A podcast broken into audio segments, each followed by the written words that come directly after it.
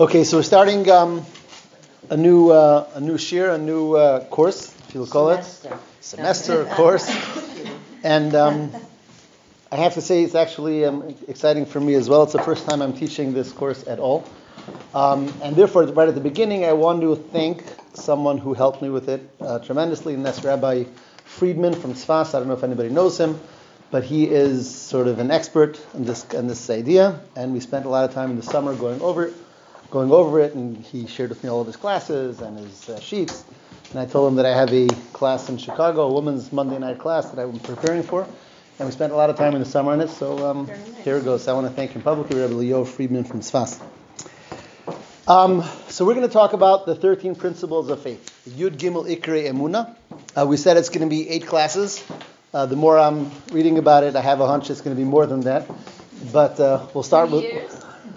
we'll see. But uh, definitely Emir Hashem by Pesach. Um, so, as you know, one of the basics of Yiddishkeit is Emunah, is faith, or maybe the basic of Yiddishkeit, the faith that we have, and that's really deeply in our neshama. But what exactly are the principles of our faith? What are the basics of our Emunah that a Yid has to believe in? And Rambam, who is so you know, definitely one of the greatest um, authorities, or maybe the greatest Jewish authority that ever lived about halacha. And the Rambam did a lot of tremendous things for halacha.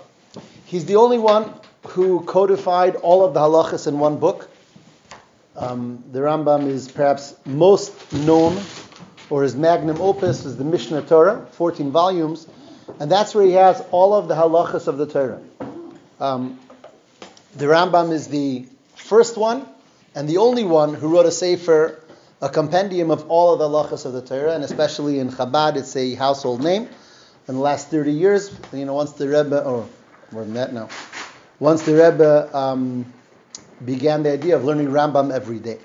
But the Rambam wrote other great books as well.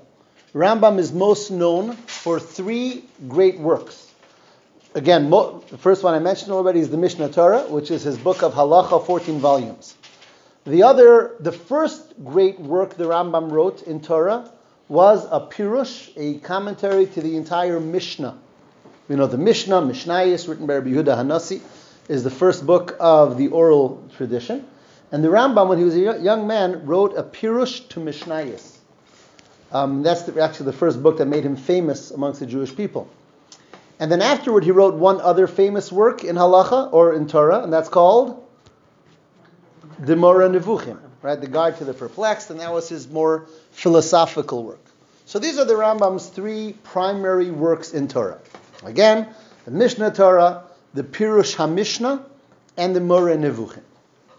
Now, in the first of his works, which is the Pirush HaMishnah, the Pirush HaMishnayis, his commentary to Mishnayis, so he has a commentary, a run-on commentary throughout all the six books of Mishnah. But in addition to that, he also has certain hakdamos, introductions that he writes in certain areas of Mishnayos. And those hakdamas became very famous because in those hakdamas and those introductions that he writes um, in different areas of Mishnah is where he talks about general areas of Torah and general areas of halacha and Jewish philosophy. In fact, there are some, there's, you can get a book of just the Hakdamos, all of the introductions of the Rambam. Now, in, the, in one of those Hakdamos, in one of those introductions, he has an introduction to, I know I'm being a little bit detailed, but I just want to give you the sources. So, the, one of the tractates in Mishnah is called Sanhedrin. It's a tractate in Mishnah, it's a Mishnah in Talmud called Sanhedrin. The 11th chapter of Sanhedrin is a pretty famous chapter. It's called Perek Chelik. And the reason it's called the chapter of Chelik is because it begins with a very famous Mishnah, which is Kol Yisrael Yesh Lahem Chelek La'olam Haba. Right? That's a Mishnah that will say, among others, will say that um, when we do Pirkei Avos. Right? When we do Pirkei Avos, we'll begin with the Mishnah Kol Yisrael, all Jews Yesh Chelek have a portion to Olam Haba. Shanemar, as it says, etc., etc. That is the opener of the 11th chapter of Sanhedrin. Okay? That chapter of Sanhedrin In Talmud is the chapter that talks about Mashiach more than any other chapter in the Talmud. It's because it talks about Olam Haba and Mashiach and Tchias Hamesim. That's all within the 11th and final chapter of the Tractate Sanhedrin. So the Rambam wrote a Hakdama. He wrote a introduction to that Perik, the Hakdama to Perik Chelik. Am I being clear so far? Mm-hmm. Okay, I'm, I'm, just narrowing, right? We said the Rambam wrote the Mishnah Torah, he wrote the Pirush HaMishnah, he wrote the Moreh Nevuchim. Now we zoomed into the, in the Pirush to Mishnah, to the Hakdama, the introduction he wrote to the 11th chapter in Sanhedrin called Perik Chelik. Okay? Now, in that Hakdama, he discusses a number of things. But perhaps the most famous thing, and really one of the most famous things the Rambam ever wrote, was that in this um, introduction, he says that I believe if you learn the entire Torah and you learn about all the Amunah that we have, it boils down to 13 principles of faith. And he is the first one who came up with that magical number of 13 principles of faith. I mean, as we'll go through them, you're going to recognize these principles. These, these are concepts that the Ram, they're not new to the Rambam. The Rambam is not the one who uh, created these principles of faith. But to codify them, to say that there's 13 of them, and these are the 13, and they're based on these and these verses, this was one of the great um, chidushim, one of the great um, novelties that Rambam wrote, and he wrote it in that introduction to Perek Chelik, the 13 principles of faith. Now, as any uh, area in Torah, it was challenged, and it was challenged by other Torah greats, and we're going to discuss that. Um, we'll discuss the back and forth. They weren't really challenging the concepts, but the fact that there's 13 principles of faith, and these are the 13 principles. You have to remember, Torah was around a lot before the Rambam. The Rambam is about a thousand years ago, so the Rambam is writing this, you know, more than uh, more than 2,000 years after the giving of Torah. And until he wrote that, no one ever heard of 13 principles of faith.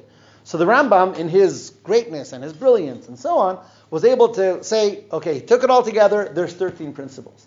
So what, what we're going to do in this class, Emir Hashem, is we're going to study the 13 principles and we're going to analyze them and give and different debates about them and the Hasidic perspective to them. That's what we're going to do throughout the course of Mir Hashem. What we're going to begin with, what I want to do tonight, and I hope to cover it tonight, is go through the basic 13 principles. Just before we start breaking them down one by one, what are the 13 principles according to Rambam, and what is the source that he quotes for each one of those principles? And then, time allowing tonight, we'll see if we finish that. Then we'll, we'll uh, start touching on other points and perhaps some of the debates about some of them. Okay, so we're going to start, and I, have, I uh, printed out for myself over here, just going through the basics of the 13 principles, the way the Rambam writes it in that introduction together with the source that he gives for each one of them. So, number one, the first principle he writes is the fact that Hashem exists. The mitzius, the existence of Hashem. But not just that he exists, but that he is the shlemus, the most complete of all existence. Shlemus hamitzius. And the way he explains it is, to me, that his existence is not dependent on any other existence, but every other existence is dependent on his existence. In simple words, and as he explains, he says, um, if the entire world was to disappear, Hashem wouldn't disappear because his dependence is not, I'm sorry, his existence is not dependent on anything else. So everything can disappear, Hashem is still here. Were Hashem to disappear, I don't even know if chas v'shalom is the right thing over here. Then, then there's not, then there isn't anything because everything is totally dependent on His existence. That is, says Rambam, principle number one of faith of Yiddishkeit, that Hashem is not just a existence, but the primary and ultimate uh, ultimate existence, and everything else is always dependent on His being there. Versus, and He is not dependent on anything else. Well, oh, I'll, t- I'll talk about that in a moment.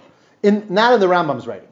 The Rambam just writes them as principles of faith. I should have mentioned earlier, thank you for pointing out, that the Rambam's principles are so accepted that it was that um, a poem was written of the 13 animamins. Animamin and the 13 animamins followed the Rambam's 13 principles of faith. However, important to note, the Rambam did not write that poem. The animamin poem, we don't know who wrote it. Um, it's been written sometime within the last thousand years. It's so accepted that many, many people say it every day as part of the davening. It's not in the Chabad Siddur for reasons that are beyond the scope of this talk, but um, we'll get to it. But it is very accepted in Klal Yisrael. So the Ani Mamins is a poem written based on the Rambam's 13 principles of faith. Okay? Okay. What is the source of the concept of that concept of Amunah in the Torah? Like, so I mean, it sort of says everywhere, but where does it? Where does Hashem Anochi say Hashem you should know that I am existence? Exactly, Anochi Hashem Elokecha. The first three words that Hashem ever told us, um, ever told anyone, as far as the world is concerned, um, was by Matan Torah when Hashem reveals Himself to the Jewish people at Sinai, 3,300 years ago and change. And Hashem, the first those those first, words are Anochi Hashem Elokecha. I am your God. When he said that, he was giving us a mitzvah, and the mitzvah is to know that he is. And as Rambam explains, not just that he is just like I am, just like you are, but that he is, as we said, in this totally independent way. That is rule or, or um, article number one, or principle number one of faith. Again, we're going to come back to this and we're going to discuss each one in detail, but now as we go through, that is number one. Okay. Number two, says Rambam, is that that existence, which is called Hashem, is one. The oneness of Hashem. What, is he, what does that mean that Hashem is one? Why, why, why would there be two? Says Rambam, he explains. When we talk about the oneness of Hashem, what we're really saying is that Hashem is not an existence like all existences that we know that are made up of parts. Take, for example, ourselves. We, each person around the table is one person. But that one person is made up of a number of parts that can be separated, both physically as well as spiritually. Physically, our body is made up of different parts, and obviously we're healthy when they're all sticking together, but they, every body can be separated. But not just the body, our soul is made up of parts. We have our seichel, we have our midos, we have our intellect, we have our understanding, we have our speech, we have our power of sight. We're really something that's put together. The Hebrew word for that is murkav. Murkav, um, I don't know the exact translation for that, but that is when something is put together of many different parts and facets. Is that like the root, like well, from Merkava? Is the word murkav connected to Merkava? Possibly. I don't know. I don't know. Um, I don't think so. doesn't uh, doesn't Merkava is rachai. So Is, is right. it a cup or? a It's like from a chariot. Cuff. Yeah, Cuff. it- it's a writer, but, and this is from the word Nahalakim. to put together, to bring together, right? To assemble. So Rambam says that Hashem's oneness is not a oneness that we can really fathom, because we really don't know what oneness means. Whenever we think of things, we think about all the different parts that make it up. We think of a person, we think about all the aspects of that person, all the facets of that person. Everything we think of is made up. Everything that we know in this world is really made up of elements. So everything we look at and know is made up of things. Says Rambam, but Hashem is not made up of anything. And that is the second principle of faith, is that Hashem is echad, is one, with a oneness that's beyond any oneness that we can fathom. Okay? What's the source for that in the Torah? Shema. Yisrael, Hashem Elokeinu, Hashem Echad. And that is, of course, the statement of faith of Klal Yisrael forever, since the beginning, um, that our belief in Hashem is in the oneness of Hashem. Now, when we get back to this on our second time around, one can wonder why is that so important? Like, what's wrong if he's made up of parts? But not, we're not going there now. So, principle of faith number two is not only that Hashem exists and that his existence is the ultimate existence upon which everything else is dependent, but more so that he is and exists in a way of perfect oneness, not put together, not made up of parts. That is article two, and that's based on the Shema. Number three says Rambam that Hashem doesn't have a body, is not made up of anything physical. We tend automatically to always connect with the physical because we are physical. So whenever we think of something, we try to give it some type of form. And Hashem is beyond any physical form. Um, he writes he doesn't have a body, and therefore he doesn't have anything that comes from the body. We think of movement. So we think about physical movement. We think about getting tired and then we need rest. We think about where I am and where I am not. So I'm here and therefore I'm not there. All of that is because we're always thinking about matter and the body of something.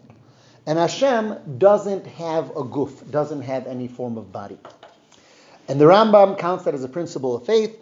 One day we'll get to it and we'll see this was an area of great debate amongst early authorities, um, and others questioned that article of faith. But Rambam says it as a fact, as principle of faith number three, that he doesn't have a goof, or anything again that comes from having a goof, from having a body. So you say it doesn't have any of the needs of a goof. Right.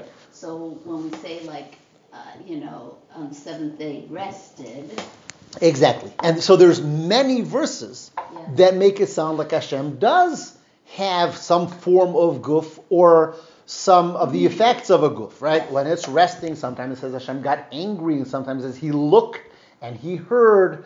There's a lot of psukim that indicate some type of a spiritual body. So we are, so so we should understand. Right. So that's what. So Rambam says all of those are only metaphors. In order to give us some way of understanding what's going on, we're using body metaphors because that's what we relate with. But as I al- already said, this is going to be challenged by some because of these psukim, and we'll we'll we'll have that debate here. We'll we'll talk about that. Also But says Hashem pu- puts on tefillin, like in the Right, night. There's a, there's a lot of different things that say that seem to attribute some level of physical or metaphysical behaviors or performances, and that is where this becomes an issue. But Rambam is very adamant that whenever you see such a verse, you have to understand it's merely a metaphor in order to give us the ability to understand. We can only understand things based on the way we are. So if we just say things that we don't know what they look like or, or mean, it wouldn't mean anything to us. So that is Rambam's opinion, and it's ultimately the accepted opinion. Um, and that's what he says. Now, where would that be sourced in the Torah? Right? Remember, so far the Rambam was always bringing a source in the Torah, and he brings an interesting pasuk, and that is in the Torah portion of Va'eschanon. Um, what's unique about the Torah portion of Va'eschanon is that that's the time when um, the the Matan Torah is described. Right? Um, you'll remember that the giving of Torah is described in the Torah twice.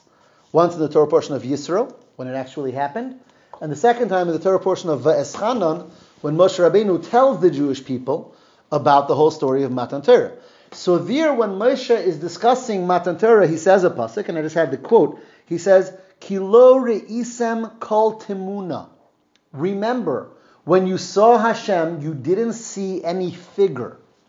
There's no figure there. There's no picture. You didn't see. As you heard the Anochi Hashem Elokecha, and you saw thunder, and you saw lightning, and all, you know, it's an amazing thing. But remember, you never saw a figure of Hashem. Says Rambam, why was Moshe Rabbeinu making that point?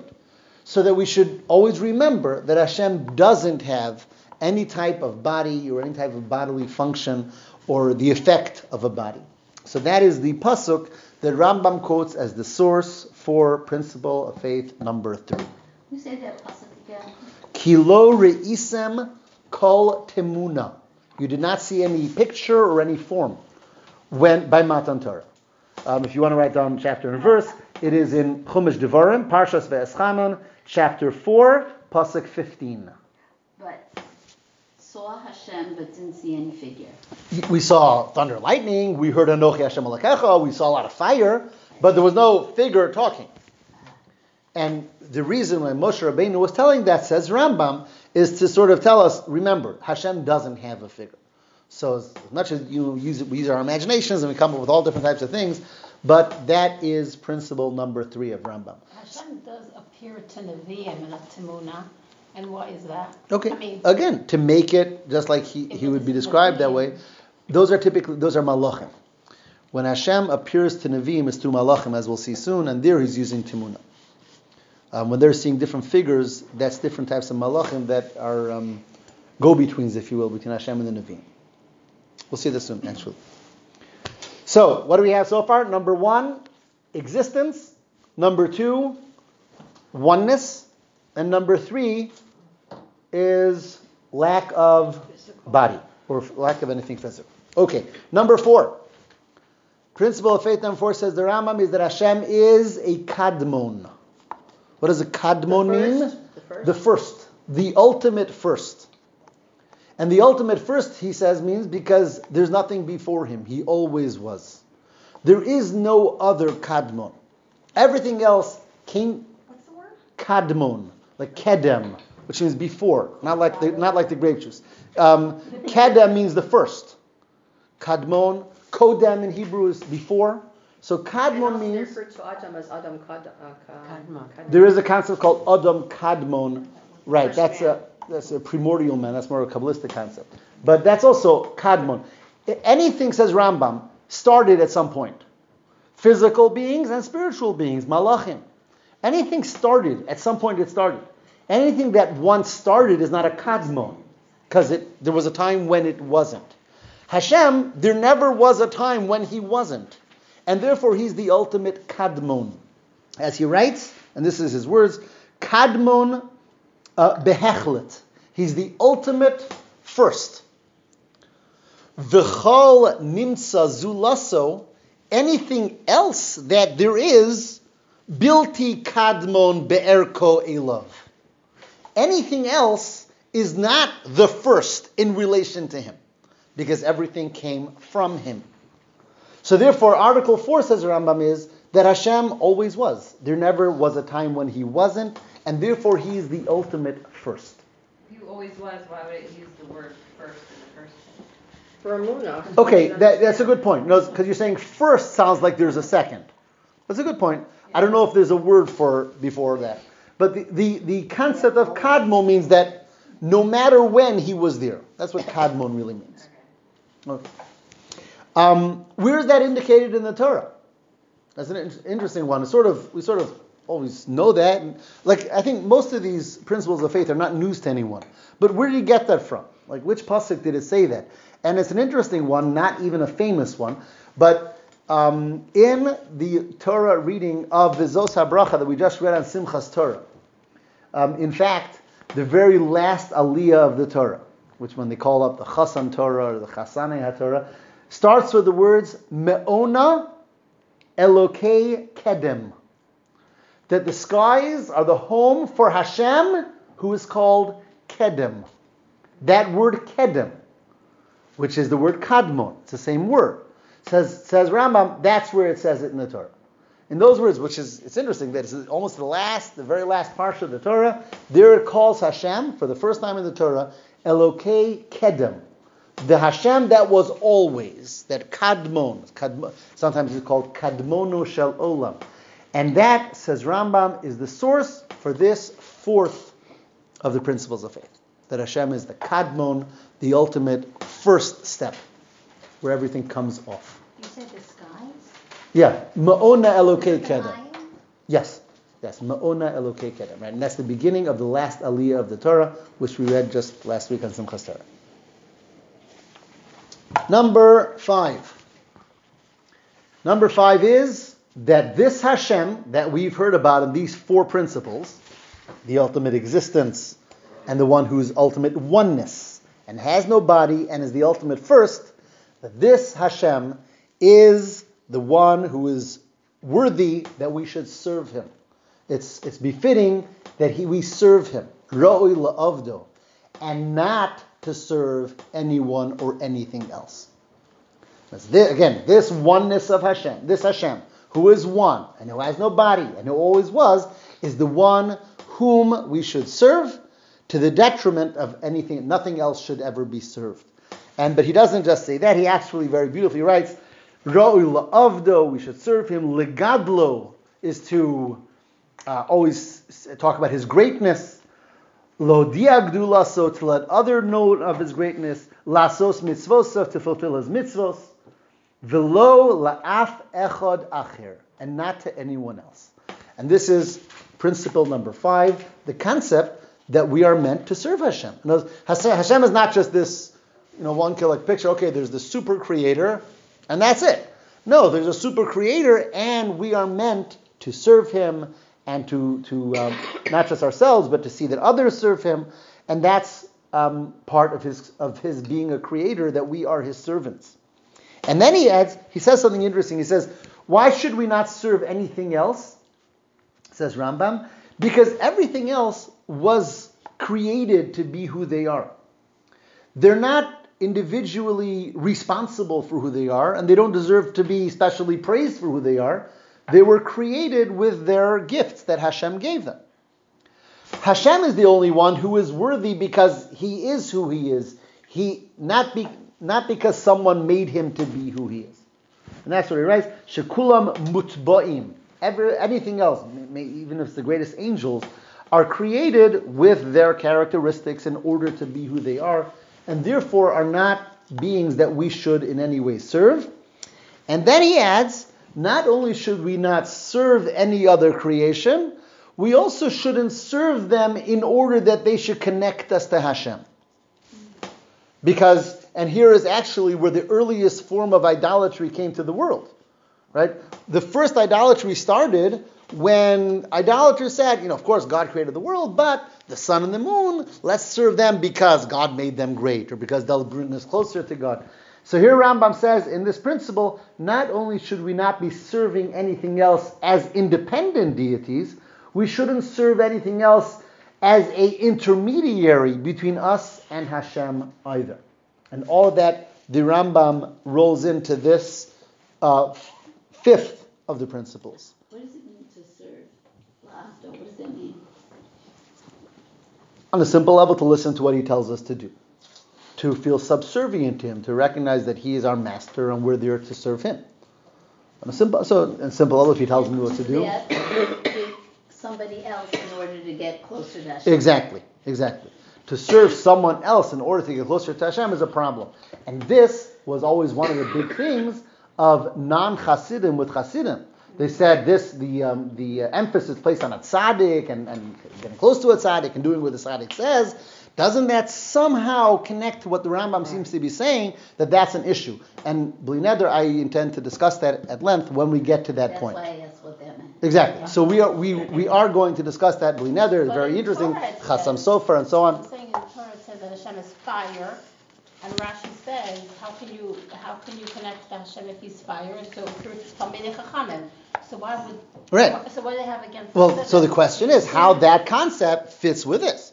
The Rambam seems to make it very clear. Ein ro'i la'avdam kidei lios emsoim lekarva elav. Rambam says we shouldn't be serving anything as an intermediary to connect to Hashem. So you're saying, but there are sources that you should um, connect to Hashem through tzaddikim. How to reconcile these two? That's a question that we're going to leave for a later date. Um, I'm hoping that uh, we can wait till then. But in Ritzah Hashem, we're going to deal with that. Then. It's a very there's svarim written on it, and the you know it's great great early svarim on it. What about Yes. the concept of a Melitz Yosher? That falls into the same question. Same question. When we have we ask people to give us a bracha, and we ask people to daven for us, all Or of that. go to a kever and you We all do that, and all of today, by now, all of Klal Yisrael does that. Who doesn't go to Kivrei Tzadikim? It used to be more of a Hasidic concept as something that became the concept of Klal Yisrael. Again, Bli Neder, we will spend time on that when we discuss this principle specifically. But all of that is principle five. So now, this, these are the first five principles. You'll notice now a departure. These five are all focused on Hashem. We need the source. Thank you. Great question. Says, no, this is a great question, and you're going to hear a different type of answer. You're going to hear a different type of answer than the other. Each one of the first four Rambam wrote a, a very uh, specific pasuk. On this one, he says, "What's the source? Rov haTorah mazheres alav." He says this is all over the Torah. The concept of idolatry and Hashem and belief in Hashem and not serving this, he says, is hundreds of times in the Torah, and therefore Rambam says there's no one verse that says it more than any other. Again, that's a quote from Rambam, Rov HaTorah Mazheres al Alav. This is something that wherever you look in the Torah, you're going to find that our relationship is with Hashem Himself, and we should not be serving the sun or the moon or any other type of intermediaries. That is throughout the Torah. And that's what Rambam writes. So, this is the end of the first five principles. Of course, these five principles were devoted to Hashem. Five different angles or aspects about Hashem. And again, I'm just going to repeat them, just giving them one word for each. The existence of Hashem, the oneness of Hashem, lack of any form of body of Hashem, the, um, for lack of a better word, the firstness of Hashem, but that's a bad word, uh, the originality, the fact that Hashem is the original existence, and finally that Hashem is Hashem. We should be serving Hashem, and Hashem is the only one who we should serve in any form. Those are the first five principles that are devoted to Hashem. Okay, then we move on to principle number six. Principle number six is the concept of nivuah, which is prophecy. And pro- the fact that there is prophecy, and the fact that Hashem gives people that power of prophecy, that people can be vehicles to give us over the word of Hashem, says Rambam, is a principle of our faith. That we have to believe that there are people who, who are able to reach that level, that Hashem is able to speak to us through them. And here, Rambam says that I, am not going to get into it at length here, because it's a very complicated concept to explain how it works. How could it be that the human being should be at that level, where he becomes a vessel through which Hashem can speak? Um, he says, I'm not going to talk about it at length. For now, just believe that it's one of the uh, principles of faith. Interestingly, in a letter that, that the Rambam wrote elsewhere, he wrote one of the great people of his time was a person, I don't know that we know a lot about him, but his name was Rav Chisdoi Halevi. And the Rambam, we have um, correspondence between Rambam and him. This is 900 years ago. And the Rambam writes, says something interesting. He says, to try to explain the concept of nivuah with seichel is impossible because nivuah is higher than seichel. He says the concept of prophecy is something beyond, it's not something that if you're smart enough, you can be a prophet. Prophecy is a level of connection and union to Hashem that's beyond the faculty of intellect. And therefore, Rambam writes in his beautiful way, he says, to try to explain prophecy through intellect is like trying to put all the waters of the world into one cup. The cup can't hold it. And intellect can't hold fully, can't grasp the extent of what nevuah is. That's what Rambam wrote in that letter. But here in the in the Ikrim, in the principles, he just says he's not going to talk about it at length. At this What about the point. Navi? Can he understand it? It's a good question. Good question. Perhaps that will be somewhat answered in the next principle, as we'll see. Um, that is a good question. Um, what is the source for prophecy? And again, here Rambam is not going to bring one individual pasuk. He says, I'm quoting, "Mikroi haTorah me'idim al nevuas neviim harbi." He says, when you read the Torah, the Torah tells us about nevuah. It tells us about Moshe, and it tells us about Miriam, and it tells us about Aaron, and you know, it tells us about the Nevi'im, who Hashem spoke through them. And that alone is where Torah is telling us that Nevuah is a principle of our faith and a way that Hashem communicates Libnei Adam to regular people. So again, here Rambam didn't give a specific pasuk, a specific verse, and rather said it's a general concept that reappears in the Torah a number of times. But Rambam does count that as one of the principles of faith, principle number six. Okay. Principle number seven. And interestingly, this one the Rambam really goes to bat, and this is the one he spends most, gives most time for, and that is the nevuah of Moshe Rabbeinu. He says, nevuah, the, the principle number six was that there's a concept called prophecy. But then he says, and then there is the prophet Moshe Rabbeinu, who is the father of all Nevi'im, both those who came before him and both those who came after him. And he was able to connect to Hashem. And he's able to be a Navi in a way that was unsurpassed before or after forever. But he's the Moshe Moshe, will come to Moshe. But that doesn't say in In Nevuah. It doesn't say Nevuah. In the Right. It doesn't say. It doesn't. it panim el panim? Yeah. And the way he gave, the, like, It- it- explained it. to You're right. There is a there is a quote that's written on the Rambam's gravesite where it says, "Mimoshe from Moshe Rabbeinu till Moshe the Rambam, no one else rose like them." But it doesn't say in what aspect. Um, Obviously, he's one of the greatest Torah teachers of all time. It doesn't talk about nevuah. Even when it comes to Mashiach, and the Rambam is going to describe Mashiach, Rambam says Mashiach is the greater, the greatest Chacham that I wish we ever lived. That about how you describe Mashiach. I'm sorry. I wish we could learn about that. How We'll we'll get to that. I'm so excited. So the, the Rambam writes about Mashiach. He says he's the greatest. He's the greatest Chacham that ever lived, and the greatest Navi, second to Moshe Rabbeinu. Right? When it comes to nevuah, at least in the Rambam's in the Rambam's code, nevuah is Moshe Rabbeinu's the ultimate nevuah, and he's the one who Hashem gave us the entire Torah through. So Rambam is very clear about that. And then he says, he says just it's amazing. This is his words. I was reading it earlier. He says, really, I would like to properly explain the nevuah of Moshe Rabbeinu and how that's higher than any form of connection to Hashem. But in order to do that, I would have to explain to you all the levels of all the angels and all the different types of souls and their levels. And even if I would do this in the most concise manner possible, it would take me 100 pages. This is the Rambam. That's great. He says, even vafilu betachlis hakitsur, even if I want to give it over in the extreme kitsur, to go through all the steps in order to understand Moshe Rabbeinu, it would take me meya dafim, 100 pages. V'lachein anichenu lemakom acher. Therefore, it says Rambam, I'm going to leave this for elsewhere. I'm going to write it somewhere. He says, either in the book of Drushos that I plan on writing, or the book that I'm planning on writing on Nevuah that I already started writing, or I'll write another book on this. Now, it, it ultimately, so the Rambam clearly writes that he's been he was writing other books, but he never finished those books. He was also And- a doctor. Well, the Rambam was his time. We don't. We have no way of understanding how he wrote the amount that he wrote. But when he wrote his next book, which is the Moreh Nevuchim, the guide the perplexed, there in his introduction he writes about these other books that he's writing about Nevuah and so on, and he says he's just including them into the Moreh Nevuchim. So he never ended up writing that book on Nevuah or that book on uh, Drushos, but he says that he included most of those concepts in the Moreh Nevuchim. Um, but anyways, back here he says, I'm going to leave it for elsewhere. I'm not going to talk to you about exactly what Moshe Rabbeinu's nevuah is, again, which necessitates explaining all the other neviim and all the malachim and all the neshamas. And therefore he says, well, we'll leave that for another time. So, but what was so great and special about Moshe Rabbeinu's nevuah that set it apart from all the other neviim? Says the Rambam, four points.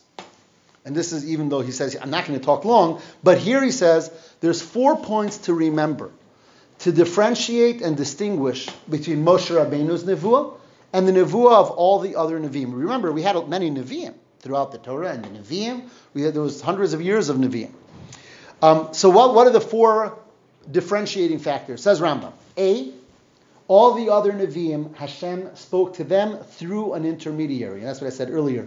A malach of one form or another. There's many different forms of malachim, and malachim can take different forms, and there's different levels of malachim. But any nevuah that was given to any of the Nevi'im, any of the prophets, says Rambam, came through an emtsa'i. Came through some- the first one. But but by Malachim, but to Moshe Rabbeinu says Rambam, Hashem spoke directly, and there was no emsa'i, there was no um, intermediary.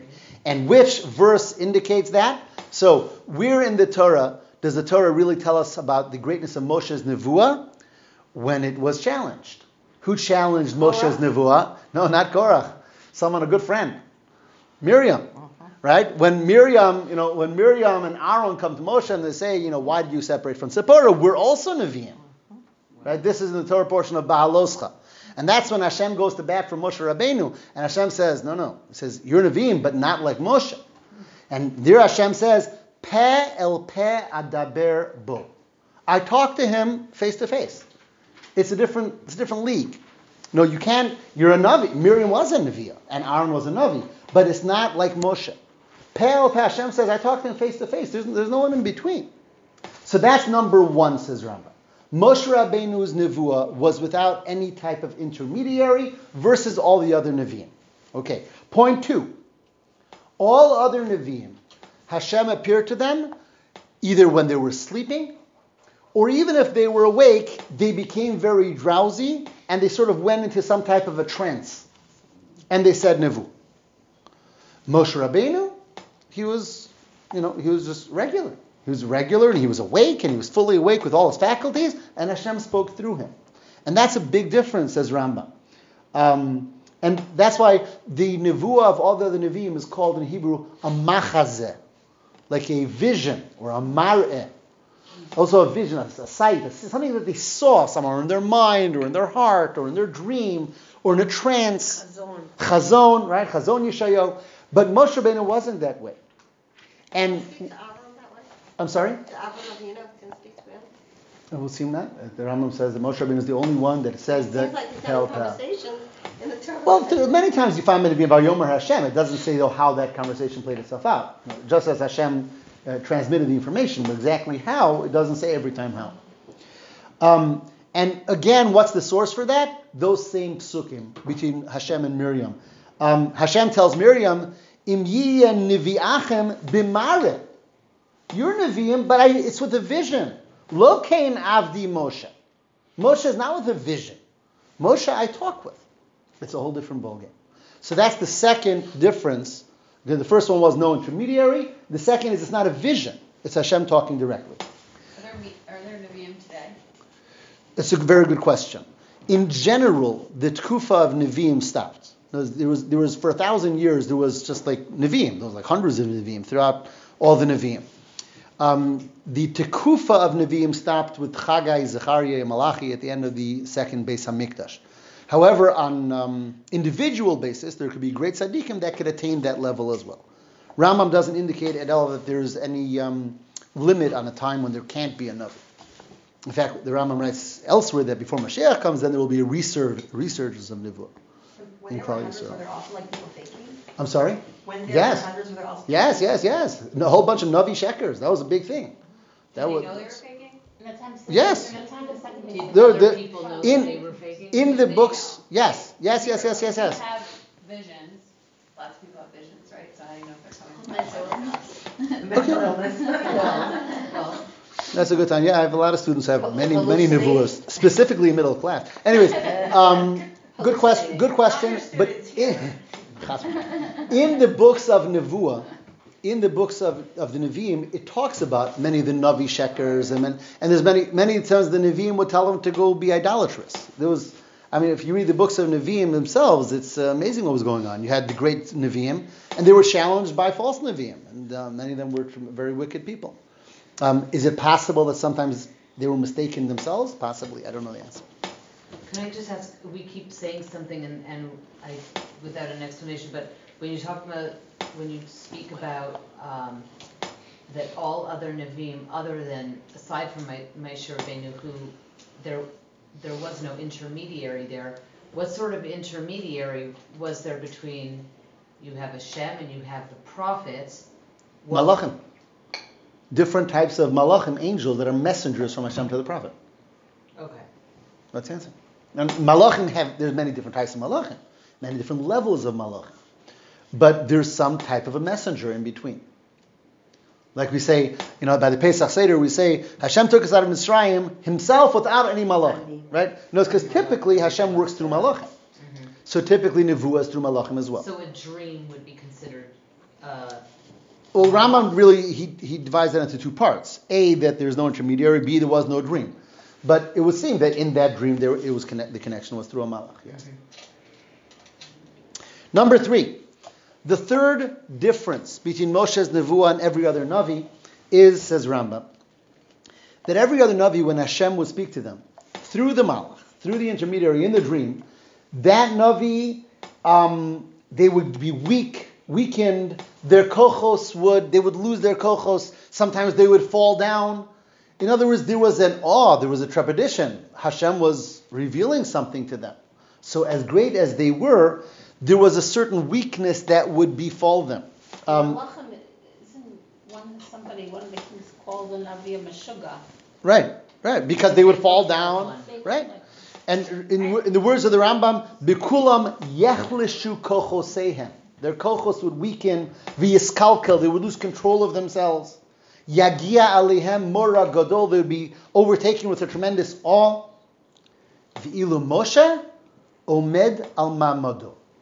Also, Moshe stood like a regular person, and Hashem spoke with him and through him. Um, and that's obviously a whole different thing. What's the source for that? Very beautiful pasuk. Actually, now we're going to a different parsha, and that is after the story of the Egel, after the Jewish people made the golden calf, which is the Torah portion of Kisisa in, in the book of Shemos. So then it says, you know, first the, the Jews are punished and whatever, and finally Moshe Rabbeinu takes his tent and moves it outside of the encampment, right? And he until the Mishkan is built. Right? There's about a half a year um, from after the Egel or after Yom Kippur until the Mishkan is built. In that half year, Moshe takes his tent, moves it outside of the encampment, and it says the people would see the Shechina, the divine presence, come to the tent and talk to Moshe. Then the Shechina would leave. Moshe would come to the people and tell them what Hashem said. But there, there's an amazing pasuk in Parshas Kisisa, and there it says, let me read it. V'diber Hashem el Moshe, panim el panim, kasher yidaber ish el re'ehu. Hashem spoke to Moshe face to face like a person speaks with his friend. Says Rambam, that is indicative of, of the way Moshe's relationship with Hashem was. It was face to face. There was no fear, there was no mora, it was perfectly natural. And that, again, becomes number three that sets aside Moshe from all of the other Nevi'im. So when you say that Klal Yisrael saw the Shekhinah go to the tent, what did they see? Fire. Fire, cloud. Okay? Number four. What's the fourth and final difference between Moshe's Nevuah and everyone else's Nevuah? And this one is no less amazing than the others. All the other Nevi'im, if they wanted that Hashem should be uh, menabit to them, to tell them Nevuah, so they prepared themselves, they got themselves ready, and then they waited. And either Hashem would come, or he wouldn't come. Right? There's no, um, there's no insurance. You know, just, just because I would like to hear something from Hashem, so if I'm a Navi, I got myself ready, I did all the right acts and all of this, and I, I was hoping that I should get a divine revelation. But there was no insurance. Moshe Rabbeinu, when he wanted to ask something, he says, wait a second, I'm going to talk to Hashem. And Hashem was there waiting. And that's what Rambam says. He says, all the other Nevi'im, they didn't, you know, they tried. And either Hashem did show or he didn't show. Moshe, whenever he wanted, he could talk to Hashem. Where does it say that in the Torah? In the story of Pesach Sheni. When the Jewish people came to Moshe, and this is in the Torah portion of also Bahaloscha, and the Jewish people came and said, "Oh, we, you know, we were tummy, we were impure, and we couldn't bring the korban Pesach." And Moshe Rabbeinu famously says, "Imdu, wait, the Eshma'a, I will go here. Ma yitzave Hashem lochem." What Hashem has to answer your question. Moshe didn't say, "Wait, and maybe I'll get a message." He says, "Wait, I'll go ask, and I'll get back to you." And that, that says Rambam, is Moshe different than the other Nevi'im. And then he says something very interesting that I have to uh, admit when I read it today, I, didn't, I don't remember seeing that before. He says, there is a very beautiful pasuk in the Torah portion of Acharei. Acharei Mos, right after the two sons of Aaron, remember on, on Rosh Chodesh uh, Nisan, the two sons of Aaron went into the Kodesh HaKadoshim and they died there. Right? So then there's a special mitzvah, Vaidabar Hashem, El Moshe Acharei Moshe Aaron. After the two sons of Aaron died, what did Moshe, what did Hashem tell Moshe? He says, Daber el Aharon, tell Aaron, Achicha, your brother, Va'al yavo b'chol eis el HaKodesh. Tell Aaron, don't go whenever you want to the Kodesh HaKadoshim. That's for Yom Kippur. Right? And, and Yom Kippur, and also then, how you come, whatever. Says the Sifra, which is one of the first Medrashim. Goes back to the time of the Mishnah. Aaron bival yavo, ve'ein Moshe bival yavo. Aaron was told, you can't come whenever you want. It's got to be the right time. But Moshe can come whenever he wants. Aaron bival yavo, ve'ein Moshe bival yavo. So this Rambam quotes as well. All of this relates to that fourth difference between Moshe and the other prophets, and that is by Moshe there was no there's no times, there's no time slots. If Moshe wanted to talk to Hashem, he talked to Hashem. And this is why, for these four reasons, why Moshe as a Navi is set aside from all the other great Naviim and Tzaddikim that we have, and that's why Moshe is the one who gives us the Torah. The, the entire Torah that we have from Hashem is from Moshe, because Moshe was at the ultimate level of Nevuah possible. So again, the four points quickly. Point one is that by Moshe Rabbeinu, there's no intermediary. Point two, by Moshe Rabbeinu, he's awake. There's no trance. There's no vision. Point three, there's no weakness. There's no losing himself. And point four, it's whenever he wants. These are the four distinguishing um, characteristics of Moshe Rabbeinu's Nevuah in compar- comparison to the other Nevi'im. So all of this together is principle number seven. Right, again, as I told you, principle number seven is the longest of the 13. and because the Rambam really goes into this, the Nevuah of Moshe Rabbeinu. That's principle number seven. We're what time is it? I thought we were at six. No, we were seven. Let's let's re, let's no, that, let's let's review. Number one, the existence of Hashem. Number two, the oneness of Hashem. Number three, First. There's, he's not corporal. no body. No corporal. That's the word I was looking for. Not corporal. No body. Number four, Kadmon, the original existence. Number five, that he is the one who we serve. Number six goes already into Nevuah, the concept of Nevuah. And number seven, the Nevuah of Moshe Rabbeinu. Oh, I see. Okay? Um, you want to do another one? It's nine o'clock. Yeah, it's funny, we don't see the greatness of Moshe, like, in the beginning of his life.